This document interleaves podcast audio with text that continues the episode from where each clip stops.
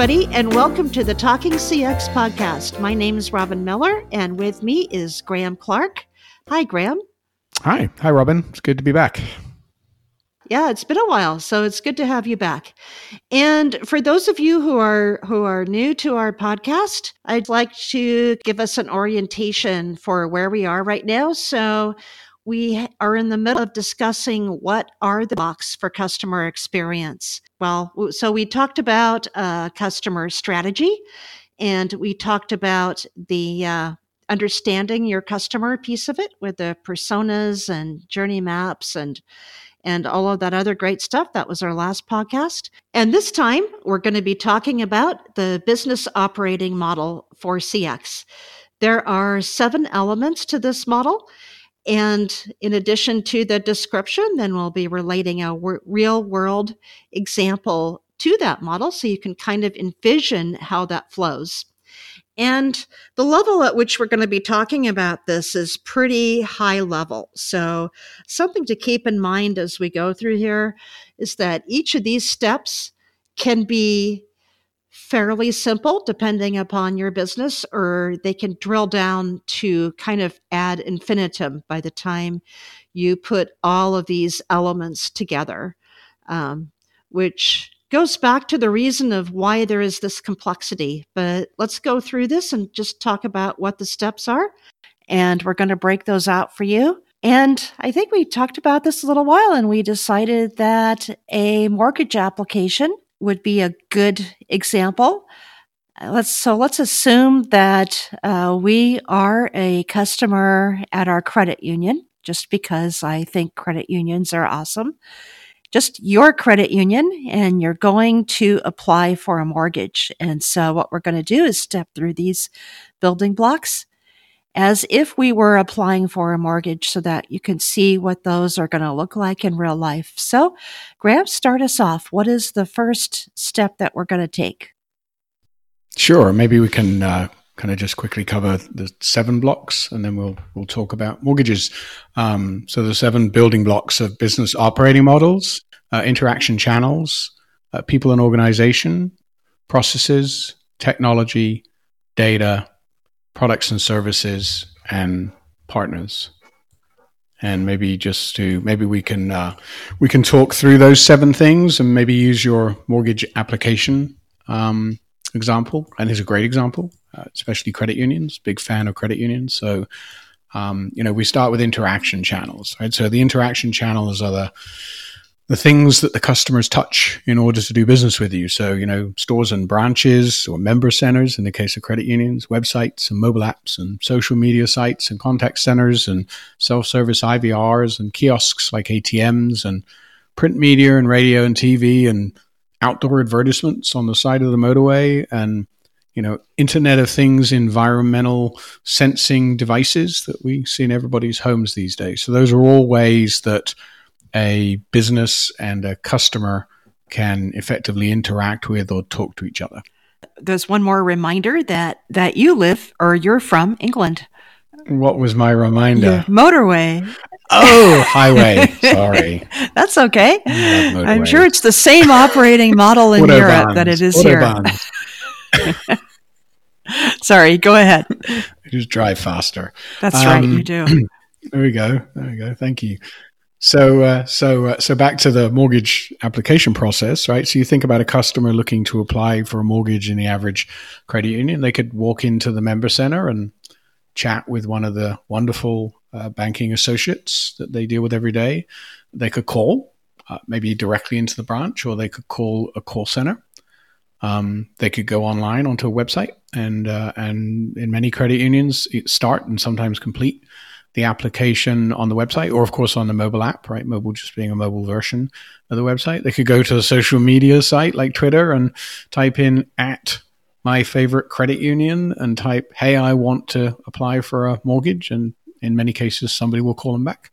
Um, so there's lots of different ways or, or, or they could even go to an atm in some cases and press a button that says you know i want to apply for a mortgage and have somebody call me. I don't think you can apply to. Maybe there's somewhere you can apply for a mortgage on an ATM, but probably not. So, uh, you know, lots of different ways that people can can apply for a mortgage and even more different ways and then get information about the mortgage. I don't think too many people would want to stand in front of an ATM and apply for a mortgage. That's my guess anyway. Probably their their mobile mobile app would be a lot a lot more appealing. But so okay, so those are interaction channels. So yeah. Uh, tell us about people. Right. Lots yeah, of them. Lots of them. Yeah. So tell us about people and organizations. Um, so people are people. Um, so you know, people are the people that you interact with in the organization. I mean, you know, are there, what are those people doing? The roles they've got, maybe. So, you know, are they are they as we talked about branch associates, or are they uh, contact center agents, or or are they field um, field folks who are out there, you know, in your local mall, maybe pinging customers to apply for mortgages? You don't see too, too much of that. There was a lot of that before the crash in 2005 and 2006, but not so much today. Thank, thanks, thankfully. Um, and then the organizations are the organizational units. So you may have customer service, you may have HR, you may have product development, right? I mean, there's there's a variety of organizational units. So, you know, in in many cases, um, you know, a customer will interact with people through the channel. Sometimes they don't interact with people, right? Self service, a lot of digital service doesn't have any people involved in it, except maybe to develop the website. Um, so the people and organizations are generally the people and the groups that support the uh, the interaction of the customer through the interaction channel. Well, it's going to move from one organization to another, so it could come in through customer service and move to uh, the loan department, and then uh, you know I think they have processing, and and they have um, they they may have a finance uh, a finance section that's separate just for the for certain types of housing or or who knows but yep, yep absolutely. And and the, and the, the movement the movement between those things hopefully is governed by some kind of process which miraculously is number 3 right? So you know the activities and workflows that the business conducts in order to do for the customer what the customer would like them to do the organizational units where people interact with the customer doesn't include everything. It also can include IT and organizational units that impact that product or service that they never see or talk to.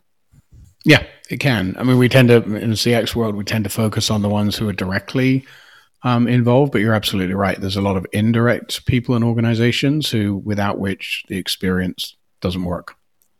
And that's, they all have to be included in the design of that experience but that's a that's the next conversation so okay what's next well well they don't have to be included. It's just a good thing if they're all included. You know? yeah. Um, but yeah it's a good idea if they are. So we've we've talked about interaction channels and you know the, the contact centers etc we talked about people and organizations that work in those interaction channels and support them, the processes, how things move backwards and forwards from, you know, application to funding to underwriting and all the other things. Um, and then uh, number four is technology, right? So increasingly in business today, you basically can't do nothing without no technology. So, um, you know, technology is is is the interaction channel in the case of a website or a mobile app. Um, in other cases, you walk into a, a member center today, and, and the person sitting on the other side of the table talking to you has usually got a computer screen turned around in front of them. Um, because you know then that's it's technology running the business, but it's you know with a human helping. Um, I think it used to be people running the business with technology helping, but I think in many cases the other way around these days. So, you know, technology is spread all the way across the organization from applications to infrastructure um, and and as I'm sure you'll mention, you know, the technology itself automates many of the processes and workflows. Um, and and the technology goes from the front part of the organization all the way to the back end, kind of enterprise systems around, you know, loan loan product definition and the rules and regulations that are required and all the other stuff. So technology is really important today and, and getting more so every day. Okay. And what's next? Uh, data. wherever you see technology, you'll see data. So, uh, you know, data is the databases um, about all the parts of the organization, you know, customer profiles and product definitions and rules and regulations, you know, a gazillion things. Uh, organizations are basically stand on top of a, a bed or a lake of data today. Data is data is data, you know, the bits and bytes. Information is when data has been packaged together to be useful. Right. There's an old story. Uh, I used to be in the database business, and there was, you know, there was an old story of, you know, gazillions of gazillions of, byte, of bytes of data and no information in an organization. so, I, I think I think I've been there and seen that. So, all right. So let's see. Where are we? Interaction channels, people and organizations, processes, technology, data. Did we cover processes? I don't think I, I we we talked about processes, did we? We did. You might have missed it. It wasn't a very long conversation. I don't think it was a conversation. Are you sure you covered it? Because I don't. I think okay. we went from people and organization to technology. No, no, no. We went from people and organization to me saying, and the processes are the activities and workflows that the business conducts in order to deliver to customers, like you know, to your point, moving the mortgage application from the original application into funding and into underwriting. Those may have been the exact words, in fact. But we can cover it again if you like, which I just did. That's a huge element of this these building blocks. So they're all big. I know you're a process type person, so in in addition in addition to your enterprise architecture problem that you're getting treatment for, I believe you have a process fixation too, so which is a good thing. process fixation. Somehow I don't feel like that was a compliment. Actually, it was. No, that wasn't. I mean, when people say it was not a compliment, they usually mean it was an insult, and it certainly wasn't an insult. Process fixation is a good thing. Nothing happens in business of any level of efficiency or effectiveness without processes. Yeah. Okay. Um, I don't think that I want to admit to having a process fixation, but hey, let's cover it again. So I don't think that we we heard that, but go ahead and and um, you know talk about process. Okay. Well, since, since in the in context of our since, application, since we just we just covered it talking about the fact that we hadn't. yeah, since we talked about it talking about the fact that we hadn't talked about it, I talk about it for a third time. So, so the processes are the steps or the activities or the workflows, right, that the business conducts. So, in the case of a in the case of a mortgage application, you know, you've got to obviously accept the application. Somebody types it in the website. You speak to the business, the, the agent, the branch associate and they fill out some forms or type some stuff in and then it, it, gets you know that information gets the whisked off or the process steps off to the next person and the next person may be some kind of you know quality reviewer um, or it may be a computer that's doing the quality reviewing. Um, and from there they may go to funding as you mentioned where you know the question is is they there? They may go through a credit scoring department to say you know are we allowed to lend this much money? Um, and then you know somewhere through that process they're going to go through you know some kind of final approval. So following those steps and knowing which step to take at which particular point in time is the processes. And the uh, person who comes out to the home inspection process and the appraisal and all yeah there's so uh, as everybody knows it's kind of a long and, and painful kind of a thing. But we're right. really we're talking about the yeah we're, we're talking about a, a pretty involved process. So. Yeah, so maybe I can interject. So the interesting interesting part of that, which we're not in experienced design, that'll be next time. But you know, it's it's interesting to me when somebody says things like "a long and painful." Right there's your experience word. There's the way people think of mortgage applications emotionally. So We'll talk about that next time when we talk about experience design. And obviously, with a mortgage application, you know, you talked about appraisals and inspections, and you know, it, it's as anybody who's applied for more than maybe one mortgage in their life, um, it can go awfully wrong at any point process. So, uh, well, it, it is, and the painful part is that there needs to be so much information, and it has to come from a number of different uh, avenues. And it's a lot for someone to pull together. But then a lot of times, and, and I think that some, in some cases, you know, that loan officers try to be that focal point that pull all of these things together. But a lot of, in a lot of cases, um, the person applying for that mortgage is the one who has to coordinate all of this and juggle all these balls mm-hmm. in the air and make sure that they don't fall on the ground. So I think that that's kind of adds to the pain of just the general, you know, tension of of committing to owing hundreds of thousands of dollars. it kind of goes along with it. Uh, so okay, so I think we're up to products and services. Right. So, uh, so in your operating model, you know, the products and services are the things that you offer to the customers, right? If, if channels and people and processes and technology and data are the ways that you offer it, the products and services are the things that you're actually um, delivering to the customers, which may be single, they may be, um, you know, combinations of products and services. They might combine products and services that you produce and products and services that partners produce that we'll talk about in a second. Um, so, you know, products and services are, you know, a lot of what people think about when they think about an individual company. You know, in the case of a mortgage, that might be, you know, what the interest rate is, the terms, flexibility. Is it fixed rates? Is it arms? Is it, you know, three and ones and five and ones and eight and ones and all those things. So, um, yeah, the products and services are, are, the, the things on your shelf, if you think about it from a retail perspective. Well, you can put the things on your shelf on your website Yes, you can. That's the great thing about a website. That means in some cases you don't need shelves anymore. I think that was the original um, idea, and and it, it's working out quite well for some people, for some organizations. Right. No, no shelves, no shelves, no people, no stores.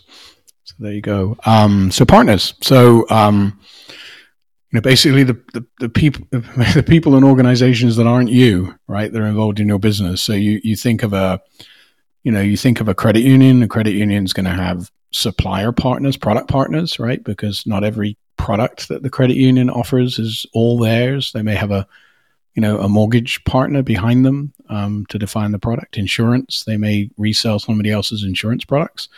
Um, you know, you may have partners in the in the overall business model, right? You may outsource the underwriting process. You may um, you may outsource your call center, right, which is not that unusual. You may outsource the people who develop your website to the to the point you made earlier. So the average business today is not, you know, entirely um, self-contained. In fact, it's usually a pretty uh, interesting web of uh, internal and external organizations in order for a business to so to to pull all of this together, um, our business operating model, interaction channels, people and organizations, processes, technology, data, products and services, and partners. So together, you need each one of those to make up a service of any real um, complexity like a mortgage would be. Yeah. So even if you think about something a lot simpler, even than a mortgage application, I really can't think of any examples off the top of my head that would not involve each one of these uh, elements of the business operating model. Right. Although this is a great challenge right. for um, anyone who's listening to us. Hey, if you have an example of one where you really don't need one of those things, well, please let it, please contact us and let us know. I would love to hear about that. It, it just seems to me in this, at least in this day and age, it would be really hard to manage without any of those things. So, now lemonade stand, Absolutely. perhaps, maybe wouldn't need technology well, and data? No. No? No, no, no. Lemonade stand. Oh, tell me. Tell how are you going to Maybe. H- how are you going to uh, how do you need technology in a lemonade stand? Well, well, you know, you need interaction channel. It's well, a, yeah, no, no, of course, of course, on. and you need um, and the people, and there's processes, and, and, but technology and data. That's right. Well, it depends on how sophisticated your lemonade stand is, really. Right? I mean, you probably you probably don't. Although, so I can I can give you a very specific example of maybe not where it has to happen. Um, although, by the way, this okay. is a, a, great example of how a CX analyst would think. So, a CX analyst would look at a at a, an operation and say, you know, well, there's no data, right? What that says is ask yourself again, right? So, so the case of the lemonade stand that I can use as an example. So, um, so I used to used to live in Atlanta until seven years ago in a, in a nice neighborhood, and we had um, this was seven years ago, so pretty early on in many of the digital things we're talking about. So we had a a member of our neighborhood whose um, daughter and I think daughter and her best friend from I forget what sport they play, basketball or volleyball or something. They put a lemonade stand mm-hmm. up on uh, on a Saturday and Sunday. Okay, and well, they advertised it on Facebook. That's an interaction channel, though. They advertised it on Facebook, so the promotion of the lemonade stand was on Facebook. That's yeah, tech. technically, that's tech and data. I would argue. I would argue that's an interaction channel. Social media is an interaction channel because because it's not it's not your because it's your not your technology and it's not your data.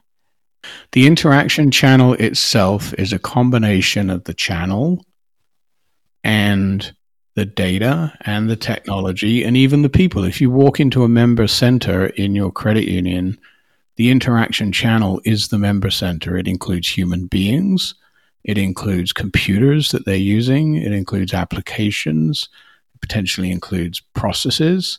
So the most important thing is that the customer looks at the business through the interaction channel.